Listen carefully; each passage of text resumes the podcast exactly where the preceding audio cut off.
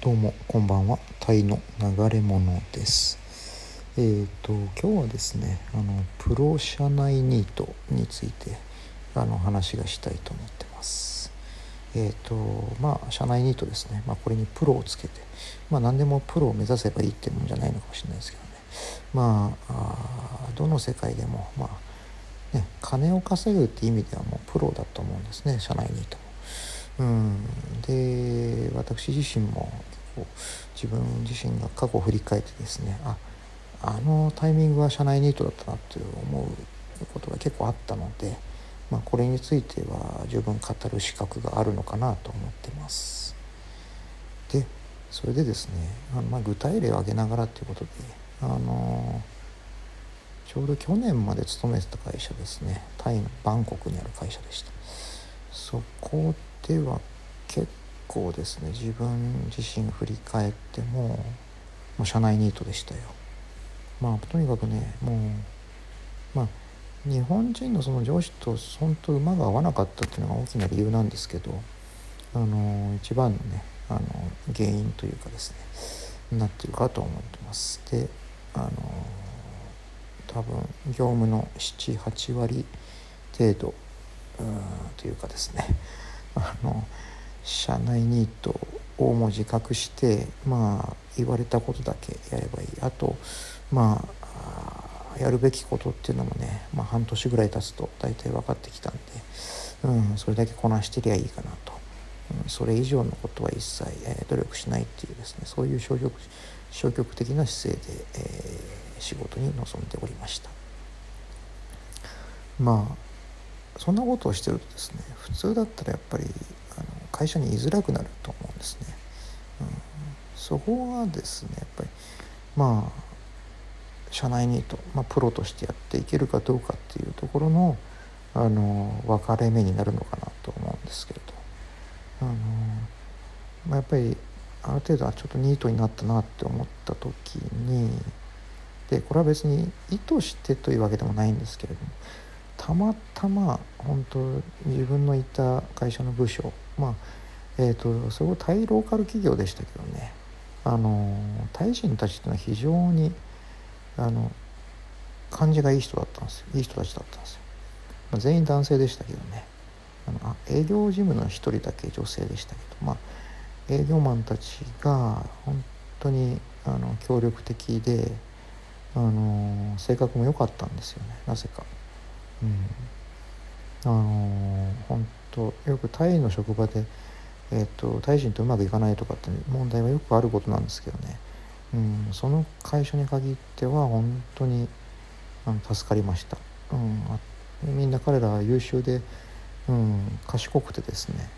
うん、でいろいろその人情の機微も分かってくれるような人たちでして。なのでえー、っとで彼らもね私を見ていてあなんかサボってんなっていうのは十分分かってたと思います。あの私自身もまああの日本人上司とうまくいかなかったっていうのもあるんですけどね。あの彼らとやっぱり、まあ、仕事上の愚痴とかもね共有したりしてですね。うんそういうふうに本当ねやっぱり仲良くなる。あの現地人といかに仲良くなるかっていうのがあの東南アジアでの社社内ニートをうまくやっていく上でのですね非常にあの大きな重要ポイントじゃないかなとは思うんですね。まああそんな中でもですねまあ私自身そのあんまりタイ語がその上手じゃなかったっていうのもねあってあのそういったところであのまあ彼らからあの軽んじられたりってこともありましたけど、うん、でそこでまあいちいち腹を立てずにですねそこをうまくあのかわしながらというかあのねえー、良好な人間関係を保つようにですねあのはしてましたね。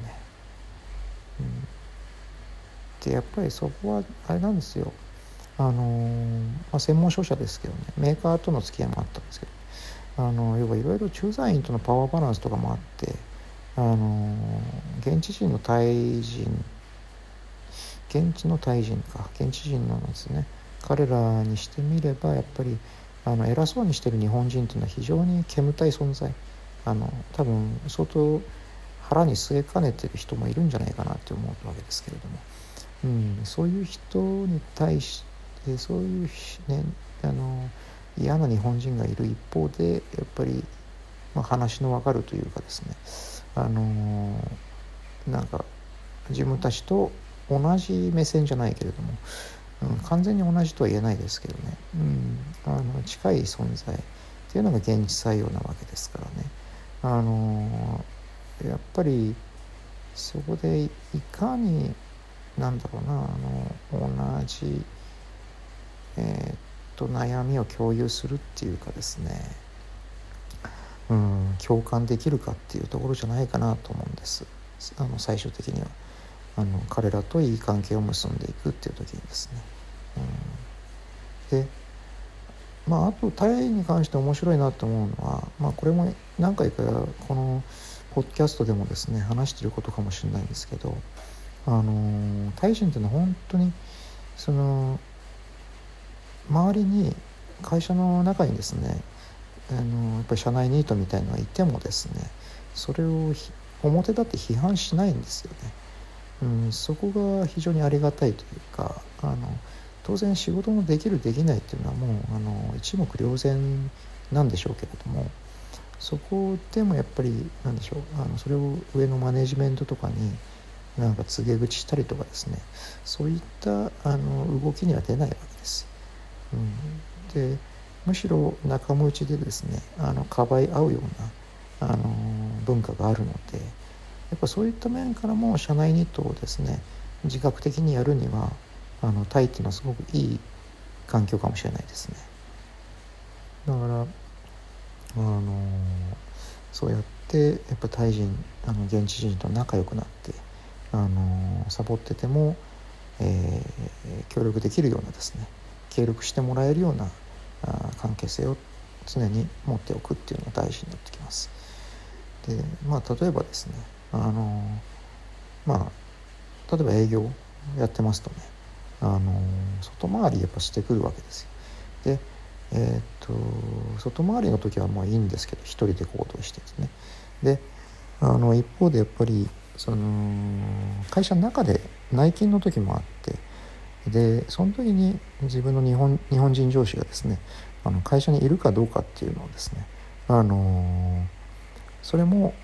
ちゃんと大臣と仲良くなってればあ今は上司はもう会社にいないとかですねあのあと上司がいつ帰ってくるかとか、うん、そんなような情報もあのタイ人からあのゲットできるわけですよ。うん、本当ね共犯関係っていうかねあのひひどいですけどねやってることはね。うん、でもまあそれぐらいやんないとそのうんえー、っとまあ会社の中でねあのそれこそ社内ニートとしてもプロ社内ニートとして生きていくんだったらそれぐらいやってほしいかなというふうに思いますよ。でねあのタイっていうのはそういうのがやりやすい国だというふうに思って私は思います。うん、だからまあ、うん、そうですねやっぱりあとはそうだなでやっぱり人間関係なんですよね。だからそんなふうにあ社内ニートになったなと思っても、うん、職場によってはやっぱりなかなかその職場の人と仲良くなれなかったりとかっていうのはもしどうしてもそれ巡り合わせなんであの環境的にももう運次第ですからね。うんだからあここはでもダメだったなと思ったらさっさと見切りをつけて転職するっていうのも一つの手ですよね。うん、そう。まあ本日、えー、社内ニートのプロ化というお話でしたけれども、まあ、そうですね。まあ最後締めくくりというか、うん、やっぱりお金をもらうっていう時点でプロなんでもう本当あの会社に行ってだから自分のデスクに座ってですねまあ朝一日あの12件メールチェックして返信して あとは適当にあのネットサーフィンとかしてですね、まあ、遊んでる。うんもうそれでももう給料日には金が出るわけですから、うんそこにまず自覚的になってほしいですね。でそれがずっと続けられるっていうのは本当特権なんですよ、うん、サラリーマンのですね。だからそこでいかに、えー、あの自尊心を失わずにやっていけるかっていうところだと思います。じゃあ今日の放送は以上です。さようなら。